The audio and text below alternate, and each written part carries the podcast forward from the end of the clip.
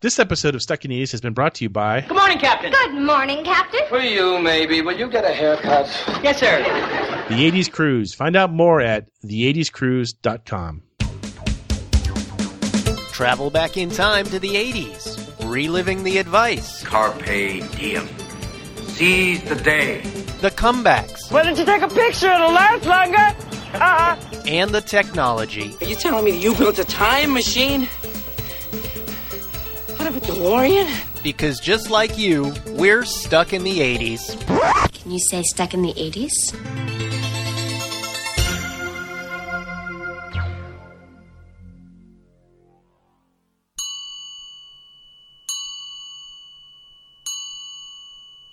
Our life together is so precious. Together we have grown. We have grown. Although our love is still special. Hey, hey, welcome to Stuck in the 80s. It's your host, Steve Spears, and today we finally conclude a series from all those years ago. It's our final installment of Beatles in the 80s, featuring the work of John Lennon and Ringo Starr.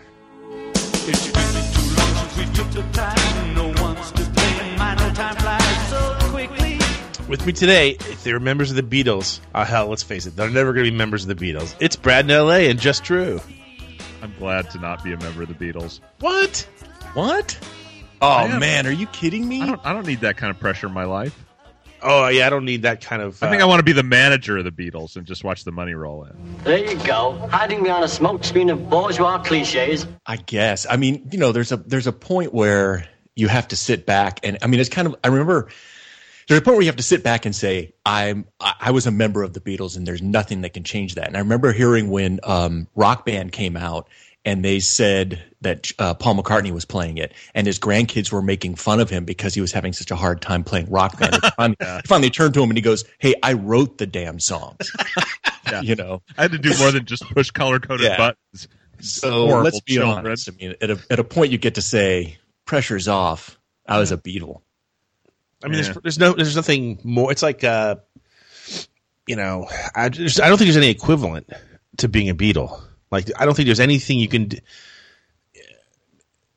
anything you could do in pop culture that is remotely Yeah, close. I was, was going to say maybe the Beach Boys, but they've had such a roster; it's just been turning over. Yeah. Maybe the Rolling Stones. May, maybe? I, I would argue a couple later bands too. I mean, possibly Nirvana. yeah, Which, by the way, did you see they're an '80s band?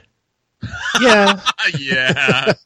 but they're they're part of the movement that killed Yeah. the '80s. In the same way Well, that yeah. I'm in the I'm a '70s kid because yeah, I grew up in the '70s. Okay. Yeah. Uh, there was those photos that were released showing their first, their first like, I guess, a concert in somebody's living room was in 1987. So they're an '80s band. We can claim them if we want. Yay! There's a bunch. Of, there's a bunch of bands that we love from the '80s that that the '70s could claim as well. So Oh, yeah, That's Yeah. true. Steve Perry. Steve Perry. So it was how long ago that we started this series on Beatles in the '80s? I believe it was January of 2014. Yeah, I think it was episode 301 Three oh one. Oh, wow. You knew the episode number. long ago when the Earth's core was still cooling and druids danced. That's so So, so, so the original idea was, and this is an idea that we've, we'd had for years and years and years, which was to go back and look and see how each one of the Beatles did individually um, in the '80s. And for the most, part, and we had some fun. Uh, I think we had a lot of fun with Paul McCartney. yeah, At his expense, yes. yeah. I still, I still love some of his '80s stuff. I mean, I really love some of his '80s stuff. Yeah. Um, we also tackled. Uh, George Harrison, the quiet Beatle. So Is that why, quiet, is that why you got quiet? I, I've had a hard day's night, my friends. um, and I've been sleeping like a dog. I, I see uh, what you did there. uh, didn't didn't mean to go there. But so yes, we did George Harrison, and that was fun. We obviously a lot of interesting stuff to cover there. And then we just kind of petered out, and we never got around to covering John and Ringo. And I think that there's the reason is obviously, you know, John having died in the first year of the 80s. Yeah. And then Ringo really not doing much in the 80s. It's kind of hard to um, to jump into that because it's not the happiest of all topics. No, it's yeah, not. yeah. Maybe we should have paired these guys up. One, you know, one with George and one with Paul. No, I think they belong together, and uh, we'll see why as the show goes on. So let's start off by talking about John Lennon in the '80s. All right. He was kind of coming back from his uh, from a five year hiatus. He had taken about 1975 with his uh, with Sean's birth. He kind of stepped aside. Really wasn't um, really wasn't involved in music anymore. He was just kind of hanging out. And he actually said at one point that as as long as he felt that Paul McCartney was putting out mediocre work, he didn't feel any pressure to go back in the studio. yeah. What a douche! Yeah, Come of a on, what a bag. But then I guess in uh, when McCartney released "Coming Up," uh, Lennon was like, "Wow, this is." He actually was like, "It's stuck in my head. It's pretty damn good." Gosh darn it! Yeah, and he kind of decided he was um, he was going to go back in the studio already, also because of an odd thing. The B-52's Rock Lobster is kind of notorious because of the screaming in Rock Lobster reminded John Lennon of the stuff that Yoko Ono Of had his done. wife, his Mhm. frightening wife. And he thought, wow, the world is caught up to what Yoko does. I guess it's time to get back in the studio. Jeez, I thought I, I saw a story that he had had a um, he was like out on a boat and Yeah. he was in a bad storm. Or? Is this a story that you're leading to? No, I, this was another thing. Was Yeah, was and part he it. Yeah. he found like he was the only member of the crew that wasn't basically puking up his guts, and he had to take control of the ship for a while, and that gave him some confidence to go back and start writing. Yep, absolutely true. At what point does someone like John Lennon say, "You know what? I've lost my confidence in writing"? I don't know. Well, I think, or am I giving him too much credit? no, I think that for, uh, and I, I'm going to lump myself in with the Beatles, which I never should, but as a creative, um, I can say that that you always feel like everything you do isn't good enough. That Well, yeah, that's what pushes you, right? To yeah, to I mean, I'm I'm. I'm cutting stuff and uh, that I have done for like I've been asked to cut TV spots for movies, and I've been doing that for 16 years. And they hand me a script, and I look at it, and the first thought that goes through my head is, "This is the one where they find out I don't know what I'm doing, and they're going to fire me." Today's the day. Today's the day, and I've asked an with cup of free coffee. yeah, and I asked some of the other guys that I've you know that I work with, and they're like, "Oh yeah, exact same thing." I I get there's a, like a moment of panic where you just kind of go, "This is the final. This is it. I, I'm I'm caught." Yeah. So I think that that's it. Wouldn't be surprising that that he would decide to to take some time off from the pressure. I mean that you know we talked about earlier the pressure of being a Beatle and the pressure of being always great. Um, you know, it, it's it's someone from at that level. I'm sure it's even more enormous. So, you know, it's it's a tough thing, and and so he decided again, like after the boat trip and after B52s and and taking the time off, that he decided he was going to get back in the studio, and he started going to the studio. And this was interesting, is that he went in for the double fantasy album, um, and he paid for all the session, sessions himself. He actually didn't have a label at the time, and so yeah, he went in. He didn't tell anybody. He kept it all a secret, and it wasn't until I think one of the guys who was working on it kind of leaked it, and then he immediately got flooded with offers from everybody, and Yeah. yeah, obviously. And uh, David Geffen, who was really young at the time, uh, was able to sign him because instead of talking to Lennon, he talked to Yoko. And since Yoko controlled every facet of John Lennon's life, that's how come they went with Geffen. That's, so that, I'm that putting that in. deference, that, deference, Yeah. you know, Yeah. interesting. When I talk that I'm doing fine, watching shadows on the wall. Don't you miss the big time, boy? You're no longer on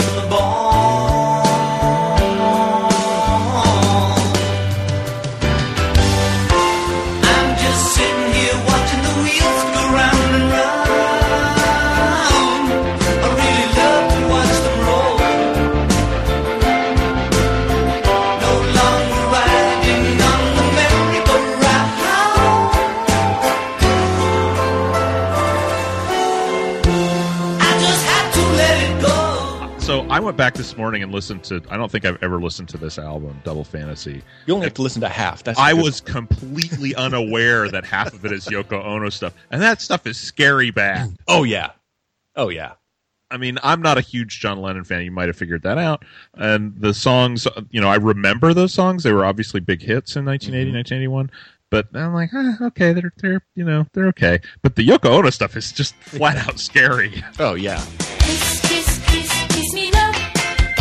Just one kiss, kiss will do. You know, when I was catching up on John Lennon, kind of reading up on stuff, and you and you look at, I'm not one of those people that says that Yoko broke up the Beatles. The Beatles were already having a lot of issues as it was, but she certainly didn't help. And the way that she controlled his life, I mean, there's a moment where he actually they were having problems, and she like basically set up someone for him to have an affair with, and he went off for two years with this other woman, and then when Yoko wanted him back, she just kind of like pretended to she she got him back under like false pretenses Yeah. and then boom like she emailed the other woman and said it's over john's back with me i mean it was not emailed i'm sorry that was the wrong she she contacted the Way woman ahead of their time. yeah Sent a she was- carrier pigeon. with a she did.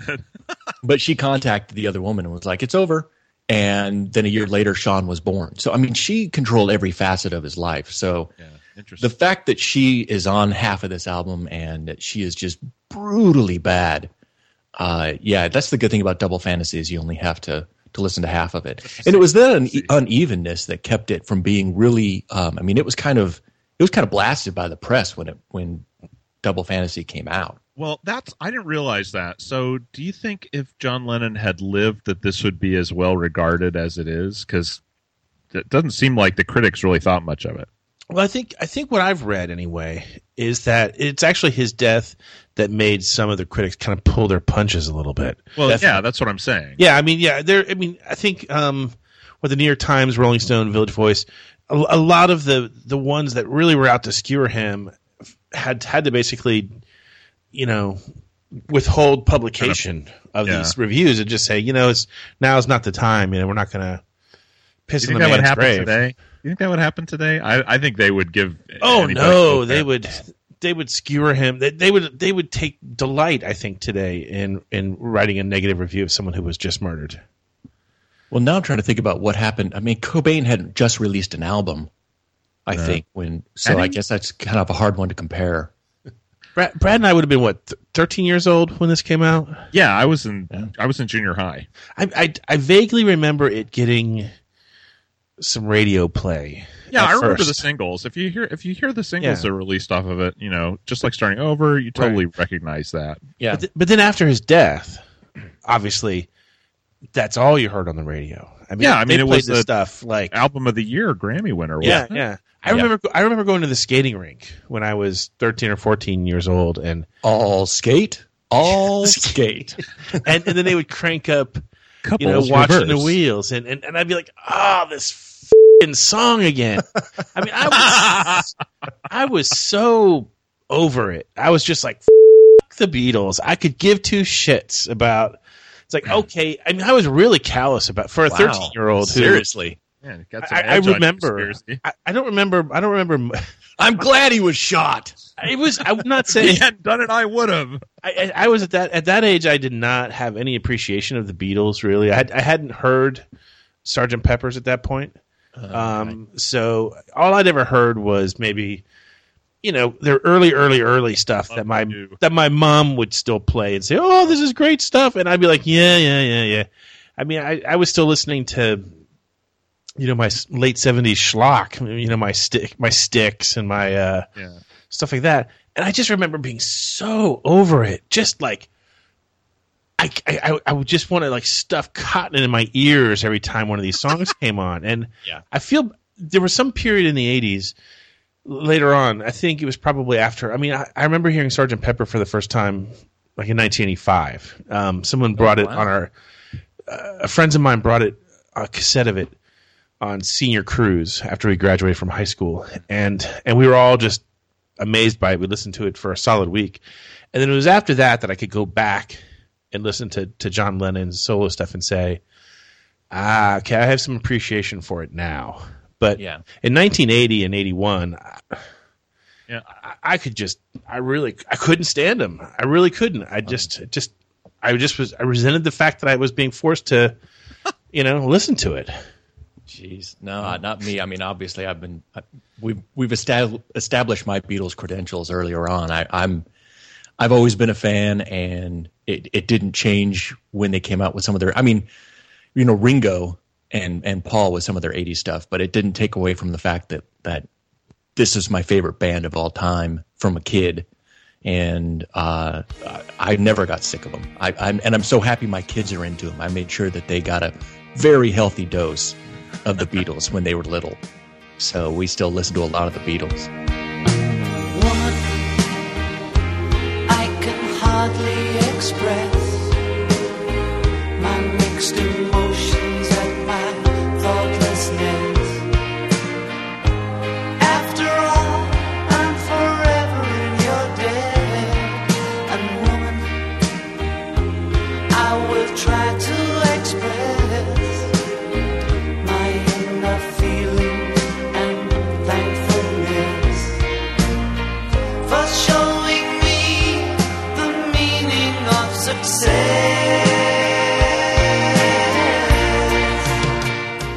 yeah, well, this album came out, it wasn't really well received.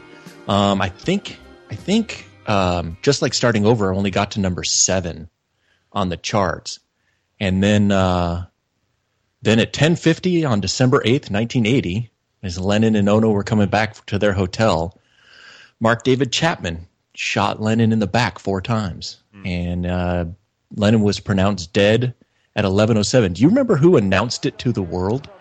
It was uh, Howard Cosell. That's right. Yes, we have to say it. Remember, this is just a football game, no matter who wins or loses. An unspeakable tragedy confirmed to us by ABC News in New York City. John Lennon, outside of his apartment building on the west side of New York City, the most famous perhaps of all of the Beatles, shot twice in the back, rushed to Roosevelt Hospital, dead on arrival hard to go back to the game after that news flash, which in duty bound we had to take. Frank? Indeed it is. Yeah, Howard Cosell, announced it on on uh, I think it was Monday Night Football. Yeah, it was on Monday Night Football. I do remember that. Wow. Yeah. I don't remember that. That's crazy.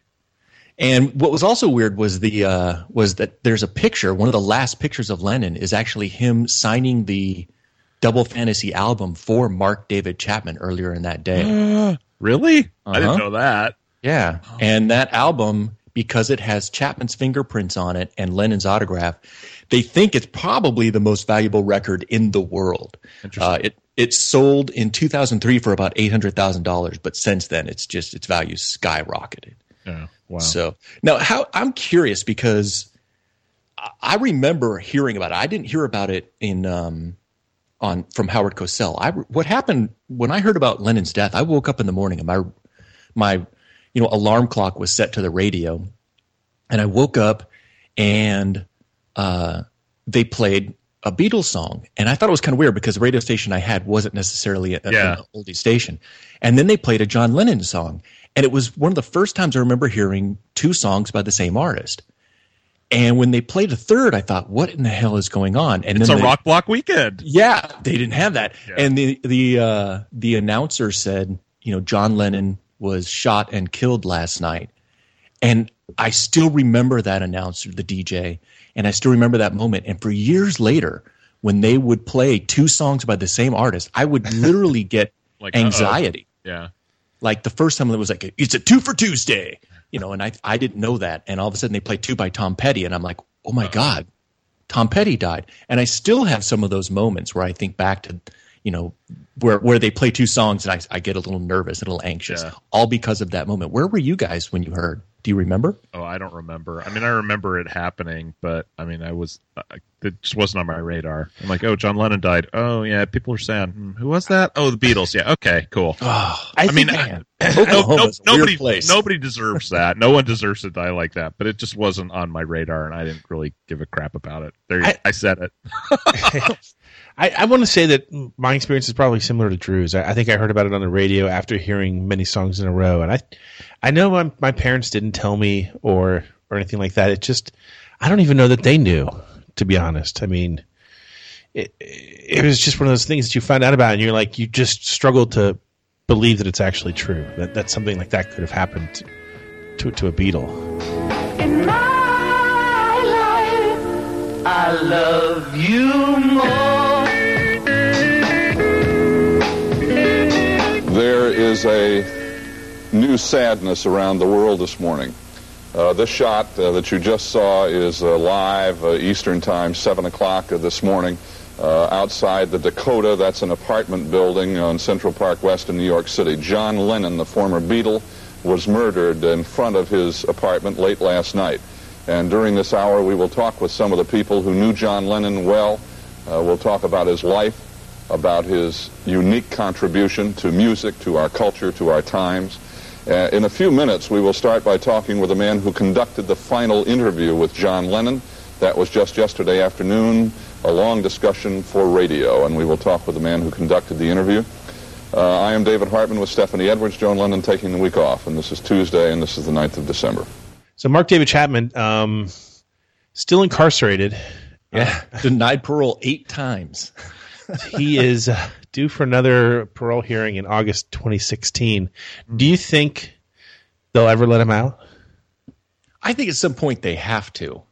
I mean, I mean, he could die in prison. I mean, he could just die. well, yeah, yeah. He No, I mean, not old still. age, but I mean, he could be. What are you? I mean, are you passing cigarettes into the into the prison to take care of something, Steve? No, What no, no, no. He's, he's 60 years old. Is he sixty already? Yeah, he's 60. Wow. So it's like, you know, And prison ain't easy on your uh, on your your insides on your body, so you're Right. you're not exactly getting the healthiest of living there. I'm not sure I want to be the, the inmate known for killing John Lennon either. You know, just Yeah. like, uh, well, that's probably less and less a big deal with the prison population as you get older. But Yeah, it's not like he killed Tupac. yeah, seriously. God. I mean, I, I'm I'm assuming he's it's it's he was he pled insanity, right? Yeah. So he has to not only like say, "Well, I I've paid my debt to society," but I'm also all better, all Yeah. better. Actually, know? you know what? He didn't plead insanity. He pled guilty to second degree murder. Eh, That's what it was. okay. Yeah. Probably a smarter move on his part. Well, real quick, I'm just going to jump back on Double Fantasy because after he died, it get, did go to number one.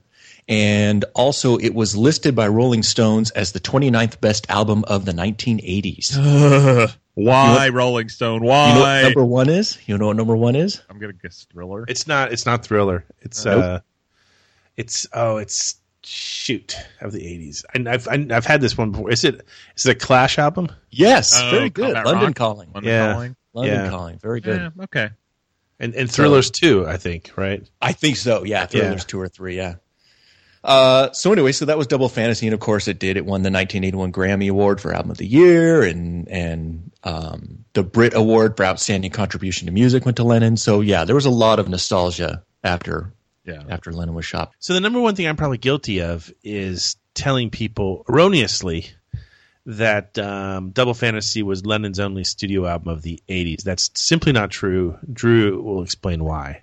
Yeah, uh, a lot of people think that with Double Fantasy that was it, but he actually had a bunch of songs that he had been working on in the studio, but they weren't released on Double Fantasy, and that became the album that was released in 1984 called Milk and Honey. And that actually had a couple of really good songs. Nobody Told Me was a really great song. I'm Stepping Out and Borrowed Time. Nobody told told me was actually meant for Ringo, but Ringo didn't feel comfortable using it after John's death. Nobody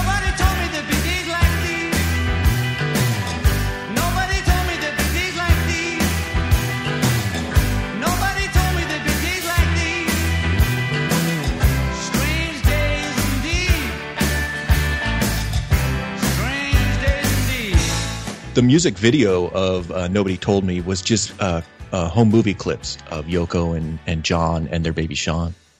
But yeah, that was the second studio album, and it did all right, but it wasn't like Double Fantasy. And after that, there were actually a couple more live albums, but I'm not really going to touch on those because those albums were all recordings of concerts John did back in the early 70s before he took his, his uh, five year hiatus. So they're not really 80s albums. Isn't it always creepy to you?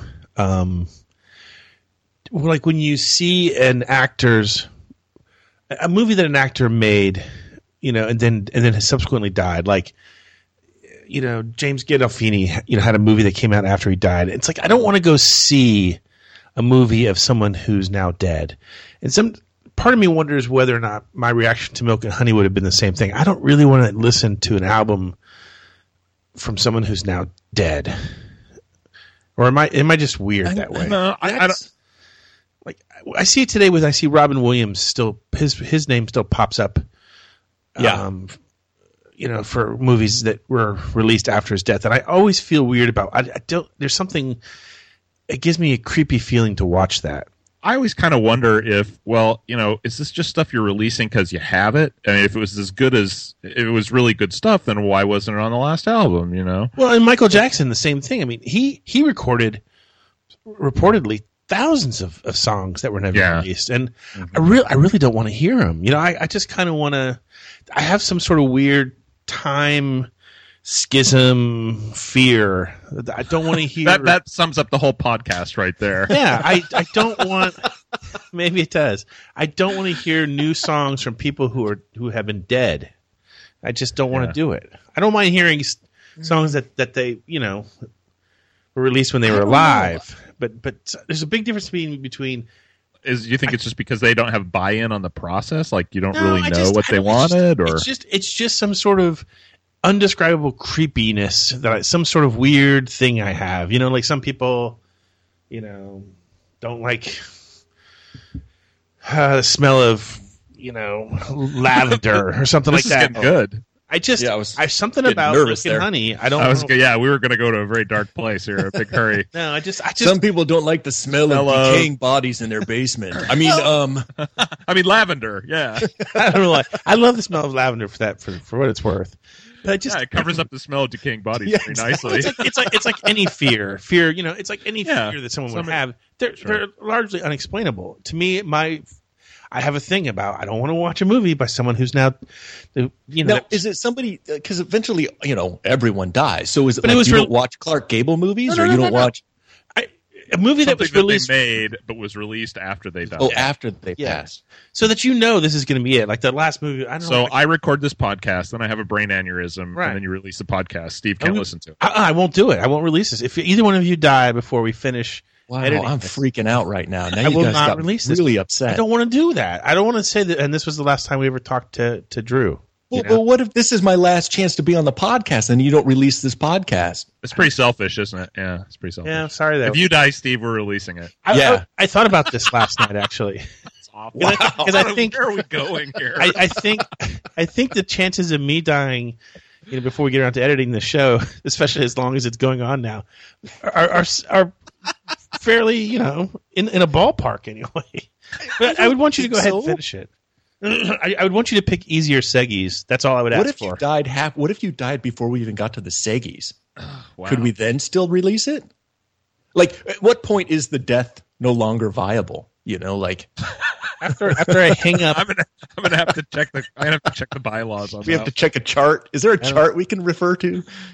Oh, I'm turn your key, sir. I'm telling you, 15 minutes before we started this podcast, it was 50-50 whether or not I would finish it. So, you know, put your bets down now. What, Man, what were we talking about? I don't know. so know. we so- were talking about Milk the and honey. release of Milk and Honey. Uh, I, I'm going to just kind of, I don't, I don't know if I have a problem with that. I think my biggest issue is like, like Brad said, if it wasn't good enough to be on the previous album, why is it being released now? Yeah. But some of the songs that were on there were really good songs. Okay, so well, that's good. you know, I, I, I think that at the time with the limitations of how much you could actually put on an album and the fact that Yoko Ono was taking up half of it, you know, not every good song was going to be able to make Oh, it. that's a good point. And and they were kind of trying to tell a story on Double Fantasy, right? So there Yeah. may have been some stuff that didn't fit with the narrative, like you know John Lennon's uh, hit single "Leave Me Alone, You Controlling Bitch." If that song comes out now, I might listen to it. Yeah, it, it's uh, it's an interesting album. It's a little uneven. It also didn't do as well, but you know, it's it's his last studio album ever. So, um, you know, it's it's something just to be noted and and respected, I guess. We've spent a lot of time talking about John, and I, I don't want to. Yeah, I, I want to spend some time. I mean, obviously we've we've left him to last because seemingly he had the least amount to contribute in the '80s. But what what's your overall impression of Ringo Starr in the '80s? Well, he landed Barbara Bach. Yeah. So I'll give him that. Yeah, Ringo. By the time the '80s came around, Ringo uh, had really fallen off. Um, he had a couple of albums that came out, and each one did progressively worse. That by the time he did uh, 1981 "Stop and Smell the Roses," he was like begging for a r- label to release it. Oh yeah. Yeah, and when that did bad, um, he basically gave it up. He just was like he's he was done, and he didn't do really any recording or anything in music until '89 when he started the uh, first of 12 variations of Ringo Starr and his All Star Band, where he'd Right. get make it like Yeah. a super group. Have you, have you guys ever seen that? I've never seen it live. I've seen clips of it, but I I've haven't never ever. No, I haven't ever seen him. I, I saw it. I saw it a few years ago. Some really good lineups. Oh, it's of late. really great. If you're Yeah. an '80s fan, is- or Yeah. even a '70s fan, it's it's pretty good. I, the one I saw it had um, Colin Hay and Billy Squier. Oh, wow! And the, Nice. the usual shtick is everybody gets two songs, I think, um, of their own to perform, and then everybody performs with Ringo. And uh, so we got to hear, you know, God, I can't, I don't remember which ones that we heard, but I remember, I remember I was sitting there with Sean Daly, Oh yeah, you guys went together. I remember hearing about. yeah, this. yeah, yeah. And you know, so Billy Squier just blew people away. I mean, you Oh, forget how Billy ridiculously good he was. And Yeah, so you, I love Ringo for putting this together because he gives these musicians who don't really probably attract these crowds on their own anymore. Yeah. He gives them the exposure that they so you know they really deserve. They get a platform for that. Yeah, and who doesn't and who doesn't want to play with a with a Beatle? So Yeah. But I, I remember the show was over and um, Daly's just he won't leave. He's like, "Do you think they'll let Billy Squier come on and do a couple more songs?" I'm like, "No, man, it's over. This show is over. It's over, man. I mean, you're still here. Go when, home. When, when Ringo sings "All You Need Is Love," it's over. You know. yeah, and um, he was I've never seen him so perplexed before, and it it, it was it was an interesting day because we started out backstage. We, we we we managed to get backstage for Ringo Starr, and or into into a green. I should say we got into the green room, and uh, uh, who Eat all the little tiny sandwiches. yeah, there was there was no, there was there was I think soda there. I think there was I don't remember there being any alcohol. I think there was soda and juices, and uh, we were there with um, was it Gary U.S. Bonds was there or something? Oh, gosh. So, Oh, somebody once I, I want to say it was him, but it was um somebody from the from a '60s group, and I you have to go back. I'm sure Robert Jordan could go back, and I know I've talked about this on the podcast before, and he would know who exactly it was. But he was there too, and we were all kind of just sort of hoping, you know, can we even get a look at Ringo Starr? Can we even like share the same breath of air as this guy? And of course, he didn't come out. And th- or then the thing kind of in the back of our heads was, well, maybe they'll drag out Colin or Billy for us.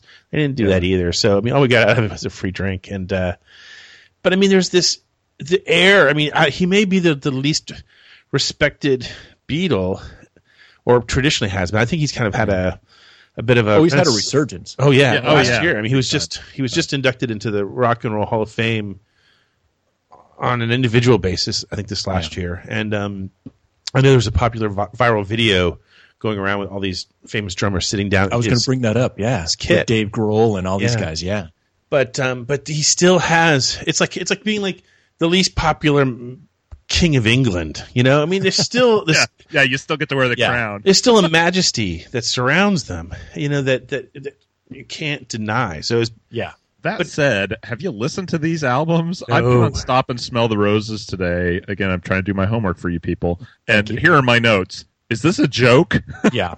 Drumming is my business, and he just sings that over and over again for four or five minutes. I It's just it's crap. Drumming is my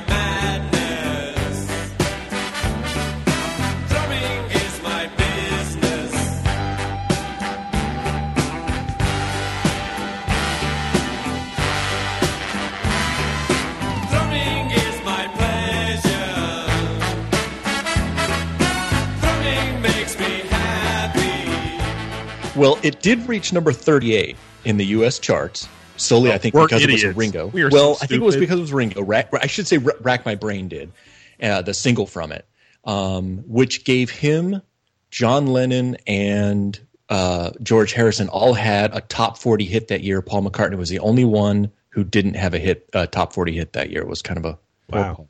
Yeah. Um, and then I almost forgot to mention he uh, he also had an album re- produced by the Eagles' Joe Walsh called Old Wave, which was actually a play on the term New Wave.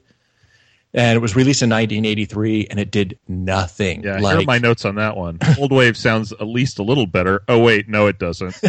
yeah, it was it, it was like released in Germany first, and I, I mean it, it did like yeah. There's there's nothing you can say about this album. So it, One of uh, them has a was it. cover of "You Belong to Me" on it that is just so wrong. Too, it's like Oh, yeah. happy little upbeat cover of "You Belong to Me." I'm like, no, this is a sad song. This is a song about someone whose lover is gone and you don't get to see them, and you're hoping they remember you. And he's like, you know, it's like I can picture him in like a seersucker suit with a straw hat, you know, Oh, like, hey, jeez. kind of tap dancing his way down the stage. you belong to me. oh, it's terrible. See the pyramids across the Nile.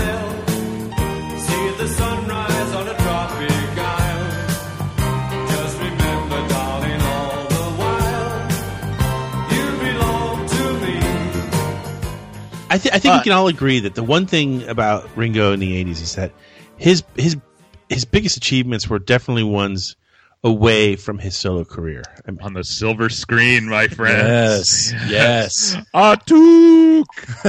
you love that movie. Atouk! That is the movie Caveman. Was that 81? Uh, I I can't think remember. It was released in '81. Yeah. Yeah. And uh, that's where he met his future wife, Barbara Bach. It- who you know who else was in that movie besides John Matuszak, the former Raider, but Shelley Long Shelley and Dennis Long. Quaid. yeah, Dennis Quaid is the is the friend, right? Long. Yeah. Oh yeah, Yep. yeah, it's great. Well, is, there, is there one person who speaks English? Right, it's the, the Asian character. Yeah. Yep. It's the and no one can Hugh understand her. Yeah. To him. Uh, him uh, and uh, uh, let's see. I think I read somewhere that that um, Roger Ebert said it's it's disturbing to think how much money and time was spent on this film.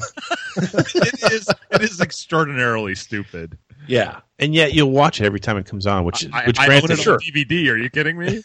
Jeez, you should. You should. Well, there you was always Ringo always had kind of a presence on screen. I mean, he was actually when when you know Hard Day's Night came out there, everybody kind of liked Ringo. He he kind of pulled it off Yeah. on screen. So yeah, you know, Caveman. He also and and this is something I don't want. I'm hesitant to bring it up because we all know this makes Spearsy cry, but he was also in the the film version of Give My Regards to Broad Street Right. with McCartney. 1984. Mhm. That's actually, you know, people people hate that movie. I, I don't, I'm not one of them. Even though it gets a 23 percent rating on Rotten Tomatoes. Um, you're, you're 17 of those 23 percent. yeah, yeah. Yep. I've I, I like the songs from it. I like the fact that you see Ringo and uh, Paul Yeah. together. So what are we doing? The medley. What medley? Okay, Paul, I'd like to hear a run through of you, man. Okay. And he and he kind of picks up his same old shtick of he's kind of like the comic relief to some Mm-hmm. degree, and uh, and it has you know the the great song "No More Lonely Nights." So I will not say a Don't- bad thing Don't about. don't say uh, it. Don't start crying Don't do it. Well, because you admitted that when we did the McCartney one. you know what would make you happier maybe is if you think about Ringo Starr's turn as the station uh, Yeah. at, at Shining Time Station as Mr. Conductor.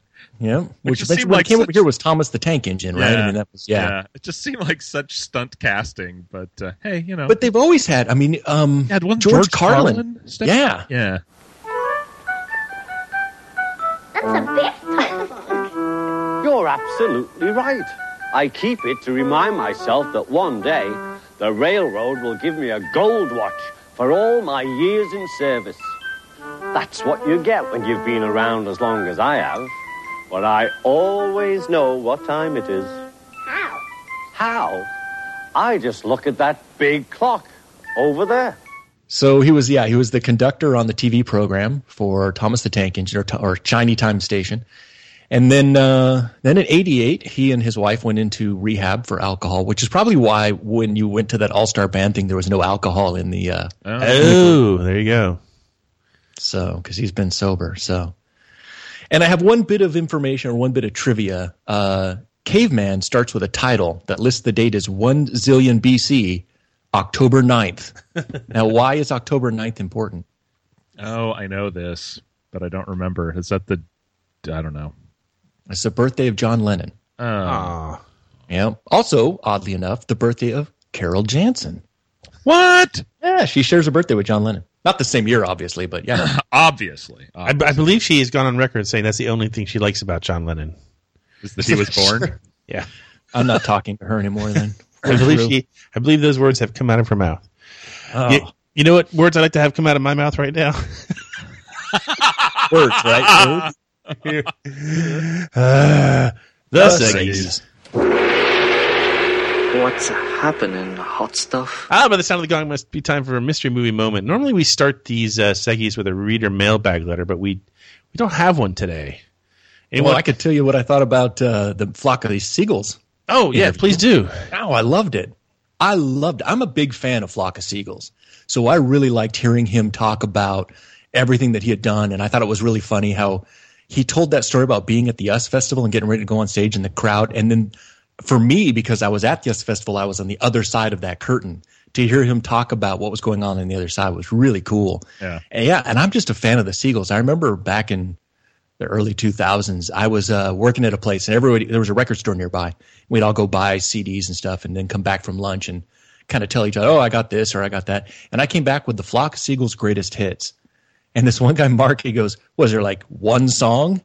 And I got like really angry with him. I was like, You come say that to my face, shorty. Seriously, I was like defensive about it. I'm like, no, are you kidding me? You know, wishing is on here. And then, so yeah, I, um, I think I may have forced him to listen to the whole thing because there were so many good songs. You know, they're Grammy winners. yeah. So I really liked that interview. I thought it was really fun and really interesting. Uh, the the thing I keep coming back to is the you know who wants to practice thing, and as Yeah. a, you know as a recovering musician, I'm right there with you, Mister Yeah. Score.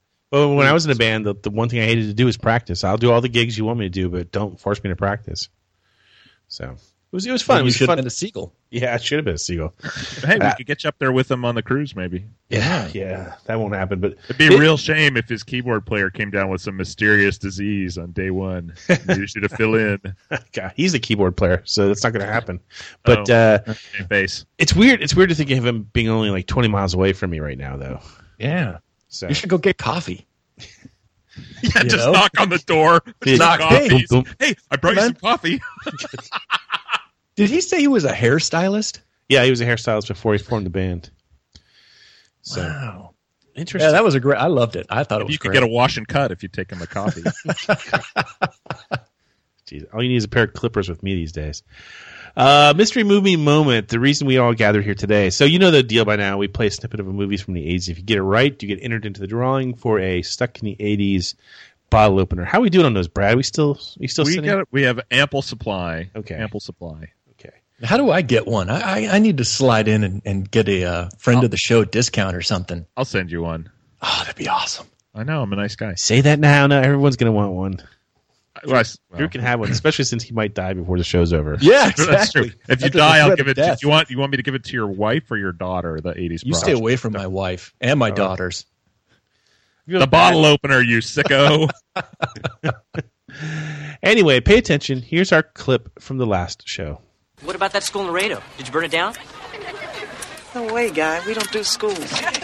Yes, that's the legend of Billie Jean. And I say yes because if it wasn't written down in my notes, I wouldn't have known it myself. I had no clue. well, you know, I tried to pick something that was uh, maybe a little bit obscure, but that quote was very look upable. Look up a ball. Well, that's cheating, though, is it? I mean, I've never Is looked it? up. A, oh yeah. Oh, see, that's I- a rule that's not a, that's not in the rules. Well, I, Oh, I just, no, I, I personally put, think people are on the honor system, and you, you either know it or you don't know. it. Here, here's my thing Yeah. with, with with Seggies. Here's the art form, the art form of the Seggies by Stephen Q. Spears. um, I look for something, both as a song and a movie clip that when you hear, it, you're like, oh, damn, I know that. Shoot, what the hell? Deep Give in me your ten brain. seconds. Give me ten more seconds. Just where it, it taunts you for the rest of the day. That's Yeah. that's what I'm going for. I, it, That's it's good trivia. yeah. I'm not looking for something where it's like, ah, no effing clue on that one.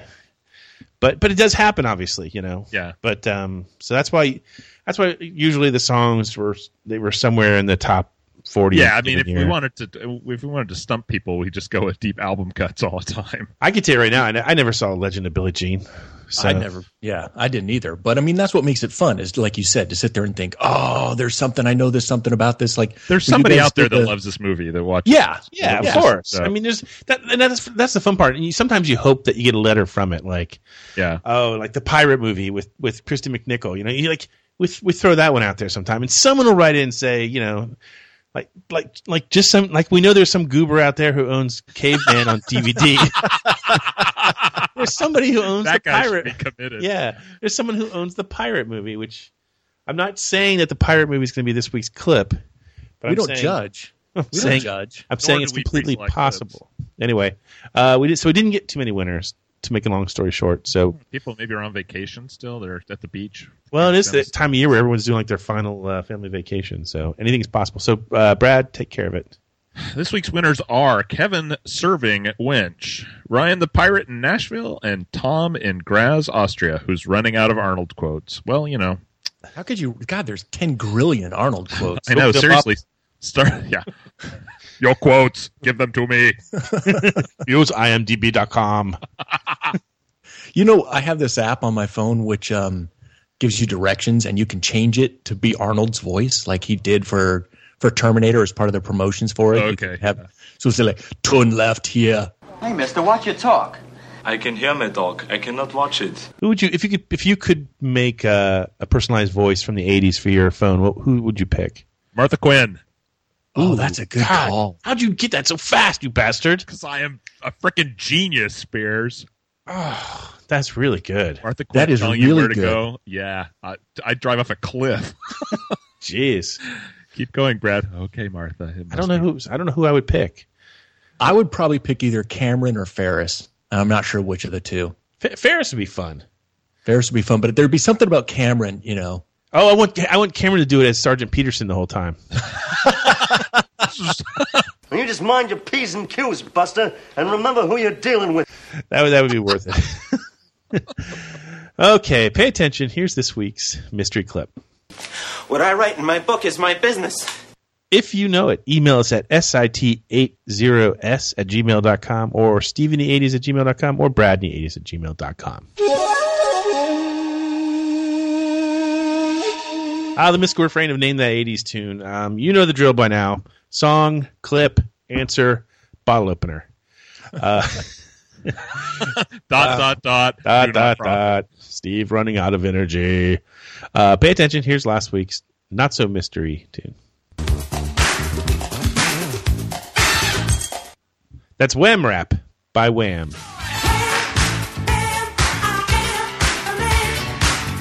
How did you people not get this? Seriously, Because it's a terrible song.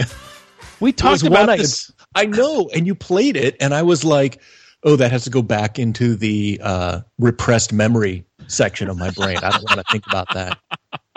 This surprised as many people are familiar with this as as there are. it, it, it should come as no surprise that Brad loves Wham Rap and the movie Caveman. I'm I'm a complicated person, sort of. Uh, so we we really thought more people. But you you did pick an unusual part of the song to to display. Well, I, I tried to get away from you know the chorus. is like, well, yeah, that's obvious what it is. I want to make it a little challenging. I wanted to dig Yeah. a little deeper into your I brain, like you said. I don't I don't ever use a chorus. right. Chorus. So I think that that was right. I, I I like that you chose something that, even though you just talked about it, I was still confused as to what it was. I think if that's any trivia for me. any lyric in there, people wouldn't know Oh what it yeah, was. yeah. I, Here, so here's you know chapter two in the Spearsonian uh, guide to understanding the Seggies. Magnum opus, how to Segi. I i- if you if you want to know one of the secrets, I almost always take my clip from the first thirty seconds of the song. Before, I, I usually never include lyrics unless it's really obscure, Yeah. or unless the lyrics somehow are misleading, like oh that's so and so's voice, but this is, but this is not his work That's with that band. It's a solo sampled. album, yeah, or something like that. So it's almost always from the 30, first thirty seconds of the song. Sometimes it's from the first ten seconds of the song. So there you go. I remember you messed with me once because you picked a song that sounded just like Bruce Hornsby, and I think it turned out to be Don Henley. Yeah, Oh, yeah. It's probably written by Bruce Hornsby. Yeah, and I was really bummed. Thought I had it. Oh man. Well, would a bottle opener make you feel any better? It might. Okay, It we'll might. try. We'll, uh, we'll try it out. Okay, so uh, Bradley, take care of the honors if you don't mind. Oh, the winners this week include Edward in El Paso, Tim in Harrisburg, Charles from Yorktown, and G Ray, who wrote, Can't believe you threw out Wham Rap for the mystery song on the same episode I ripped into it. Salt in my wounds, my friend. Salt in my wounds. Wow. That's what we're here for. Help out. Uh, I'm so with G Ray on that. Yeah. So let's find out who. Uh, let's spin the wheel and find out who wins the bottle opener this week.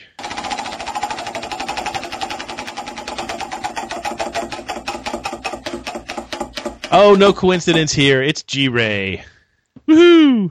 All right. So maybe that'll help. Uh, you, Little know, you can makeup. open a beer to pour into the salt on your wound. Don't Drown your sorrows. Don't won't pour a beer into any open wounds. That's chapter three of how Steve does this. oh, right. It's, it's, it's This has been deep thoughts. wrong kind of alcohol. Steve Spears. Yeah.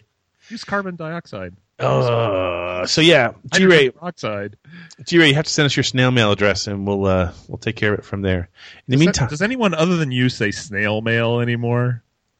really, am, am I that bad? I, I don't think I hear the term ever. What would you like me to use? Yeah. I don't know. You have something cooler? Something Snail better? mail just sounds Use your so U.S. postal address. Just send us a mailing address. I don't know. Am I being weird?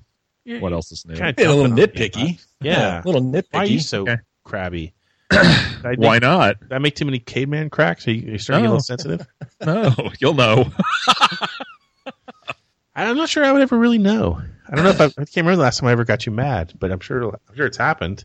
Yeah. Do you get do you get like um pouty mad, Brad? Do you just kind of like like become passive aggressive about it? How do you get Uh, mad? I don't really get mad.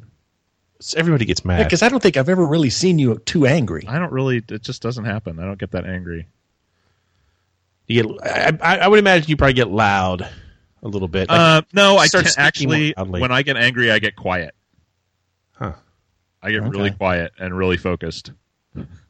I get But it doesn't. It, honestly, it doesn't happen very often. Well, you get really mad and really focused because that's how you can make the most successful bombs, right? When you really are checking your wiring, you're Well- going to get back at them. You know, measure once, cut twice. I mean, the other way around. The other way around. Yeah, no, I just honestly, I don't get angry that often. I don't let it happen. It just doesn't. You know, most things aren't worth it. Hmm. boy. That just furthers my belief that you're really an automaton. You're you don't feel those emotions. I am the stuck in the '80s robot 2000. My real name is Beepy. okay, BB. twiggy, twiggy, twiggy. Good I one, miss- Spearsy. Mini, I mini, miss, mini, uh, mini. I miss Buck Rogers in the 25th century. yeah, you, Oh, I miss know, Aaron I know Gray. What you miss is you miss that jumpsuit. Exactly. I miss Erin Gray. My God. Uh, I, I- now I'm fully awake. Uh, we've we've gone into yet another cul-de-sac here. Yeah, let's pull out of it. Uh, All right. no pun intended. Pay attention. Here's this week's mystery tune. If you know it, email us. You have the addresses by now, and tune in next week to find out if you're a wiener. We'll be right back after this commercial break. Cruise back to the 80s on the first ever 80s cruise. Seven days in the most radical party to ever hit the high seas, with a totally awesome lineup of artists that define the sound of the decade.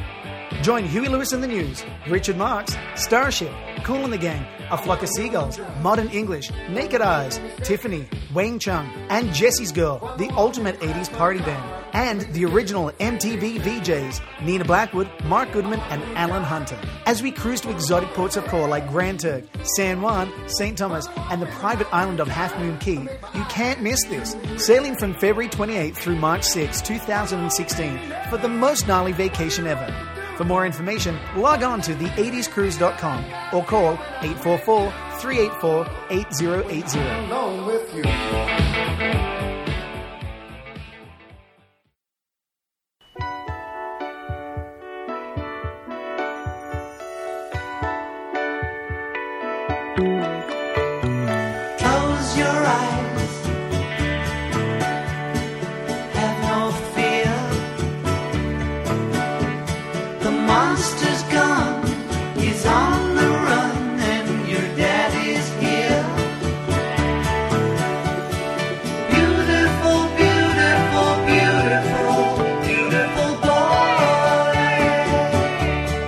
And we're back. We've got a few minutes left, so I thought we'd talk about now that the uh, the Beatles in the '80s series is over.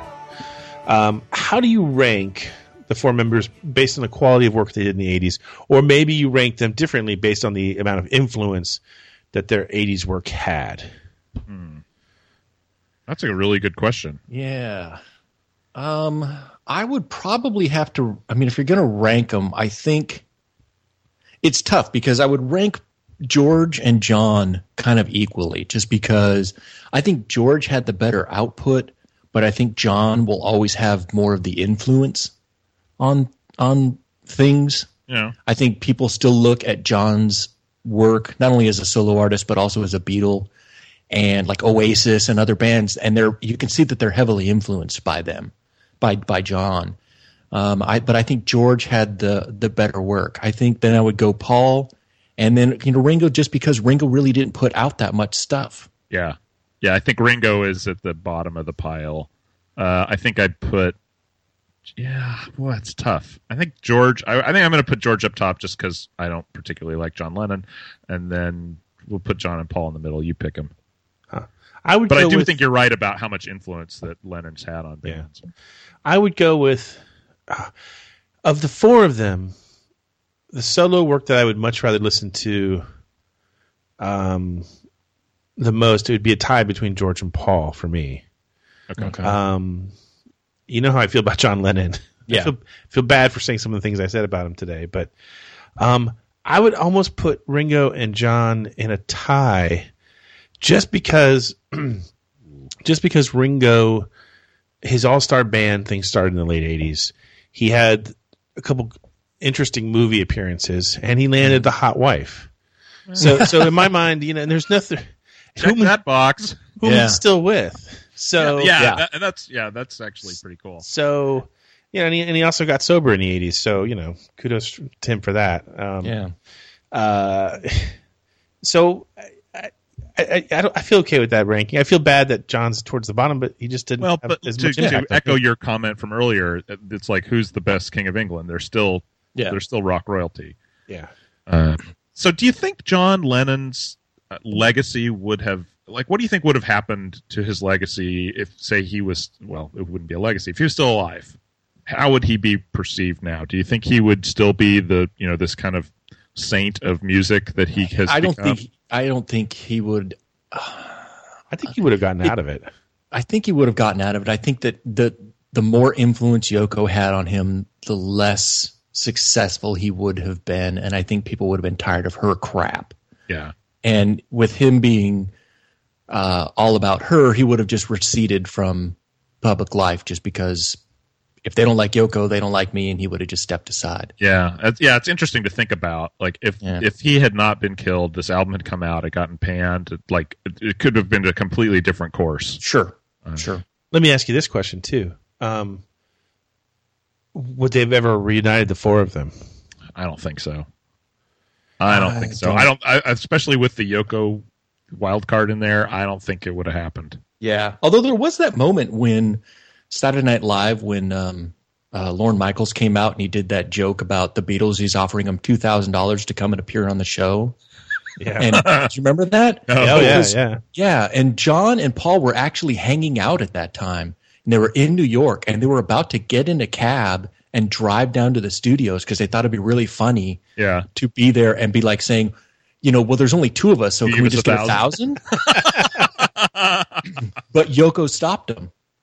Oh, God, what a killjoy! So I, I Yeah, think so- Beatles reunion writ small right there. yeah, I, I, I want to believe that something would some event would have happened, like like Yeah. a li- like a Live Aid or a uh, some other um, opportunity where they would have just said, you know what, sure, Yeah. you know, Yeah. we'll, we'll play f- four songs. do a you know. one off. I'm imagining a, a, a universe in which Live Aid included the Beatles, and it's kind of that's would have been kind of amazing. Yeah. I mean, instead we got the Who reunion, which yeah, you know, Led that- Zeppelin, which was so bad that you can't even find it anymore. Right. So I, I, I'd like to think that I, in my perfect world, you know, e- even the bands I know that won't reunite, like the Smiths and Journey and Styx, they, in my mind, they'll all still get back together one day. So maybe it's over the Rainbow Bridge, but they'll get there. we found we just found a topic about which Steve is optimistic. Stop the presses. Yeah. Which bands do we want What to get makes back together? what makes Spearsy happy? The missing Seggy. yeah. yeah. How do we facilitate this? It's funny because I've gotten a couple emails lately from people who are like legitimately a little worried that that I sound depressed these days. I, I assure you, I'm not. I'm just, I don't know. It's it's a little bit of the e- sprinkling of the Eeyore. That's that's all it is. It's still magical. Thank God. Thank God you've got Brad as your. I was gonna say poo, but I think I'll go Tigger. let's not say. Let's not let's not work Brown. Uh. hey, we had a great time, uh, Brad and Drew. Thanks for joining. Thank you for having me. Absolutely, always fun. And along with uh, John Paul, Ringo, and George, uh, at least for a little while, we'll remain here hopelessly stuck in the 80s. I'm just sitting here watching the wheels go round and round. I really love to watch them roll. No longer riding on the merry-go-round. Stuck in the 80s is a class of 85 production. Please listen responsibly.